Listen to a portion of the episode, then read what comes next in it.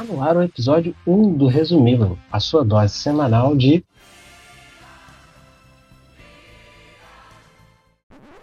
Oferecida sob medida pela AC Milan Brasil. Eu sou Rodrigo Moraes e nessa semana, que começou no dia 3 e terminou no dia 9 de janeiro, falaremos sobre a derrota do Milan feminino pela Fiorentina e a eliminação na Supercopa Italiana, a derrota do time masculino para a Juventus na Série A,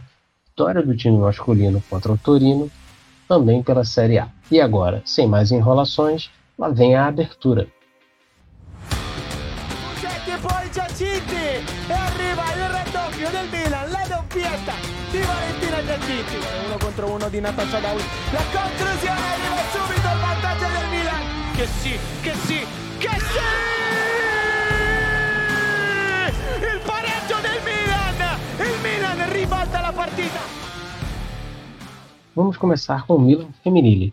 Na última quarta-feira, dia 6 de janeiro, o Milan enfrentou a Fiorentina em partida válida pela semifinal da Supercopa Italiana, que, por conta da interrupção das competições na temporada passada devido à pandemia de Covid-19, adotou exclusivamente para essa edição o formato de um mini torneio em que participaram as quatro melhores colocadas na Série A até a sua interrupção, que eram Juventus, Fiorentina, Milan e Roma. Todos os jogos da semifinal foram disputados no mesmo dia e no mesmo estádio em Chiavari, enquanto na primeira partida a Juventus venceu a Roma uma ajudinha estranha da arbitragem, o Milan não conseguiu segurar a vantagem construída logo no começo do jogo contra a Fiorentina graças a um lindo lançamento de Vero para Diatinte, que, ao ver a goleira adversária adiantada, chutou por cobertura e abriu o placar.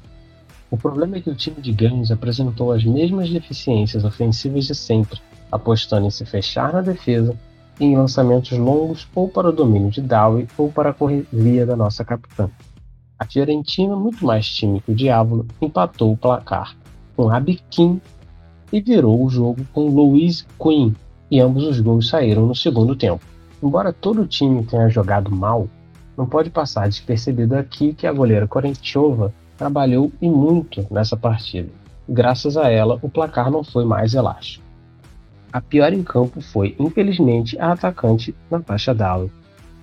Mas aqui a gente tem que fazer uma ressalva. A Natasha claramente não tem suas habilidades potencializadas nesse esquema de bola longa e correria de Maurício Gancho. Sua queda de rendimento desde a do Pieta contra a Internazionale deixa isso bem claro. Novamente o Milan vacila na cobertura do seu time feminino e a gente não tem nenhuma entrevista pós-jogo para mostrar para vocês. Com a derrota, o Milan foi desclassificado do torneio e perdeu uma das mais claras oportunidades de conquistar seu primeiro e histórico título. A final foi disputada no domingo, dia 10, e vencida pela Juventus por 2 a 0 contra a Fiorentina, com dois gols de Bonanceia. O próximo jogo das Rossoneri será no dia 16, um sábado, às 8h30 da manhã, contra o Verona. Será válido pela 11ª e última rodada dos jogos de ida da Série A feminina.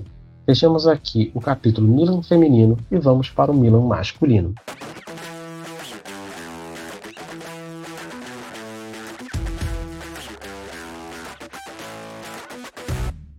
Vamos lá então a sua dose exata de informações do Rossoneiro com tudo o que aconteceu na semana passada. A última quarta-feira, dia 6, definitivamente não foi um bom dia para ser milanista menos mal que o resultado do time masculino foi menos problemático que o do time feminino. Pela 16ª rodada da Série A, o Milan, com muitos desfalques por lesões, Ibra, Salmakers, Gabia e Benacer, e por conta do Covid-19, Rebic e Krunic, recebeu a Juventus no San Siro e foi derrotado, graças aos dois gols de Chiesa e o gol de McKinney, com Calabria despontando para o Diabo.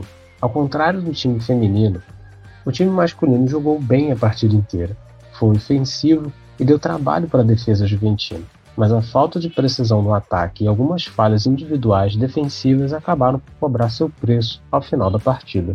O resultado encerrou a invencibilidade de 27 jogos na Série A e, de quebra, interrompeu o recorde de dois gols marcados por jogos pelo time de Pioli nas últimas 16 partidas. Pelo Milan, o melhor em campo foi Hakan Çalhanoğlu, que durante toda a partida distribuiu o jogo com competência e criou diversas chances para si e para os outros. O pior em campo foi, sem sombra de dúvidas, Alessio Romagnoli. O capitão falhou e foi driblado em dois dos três gols da Juventus.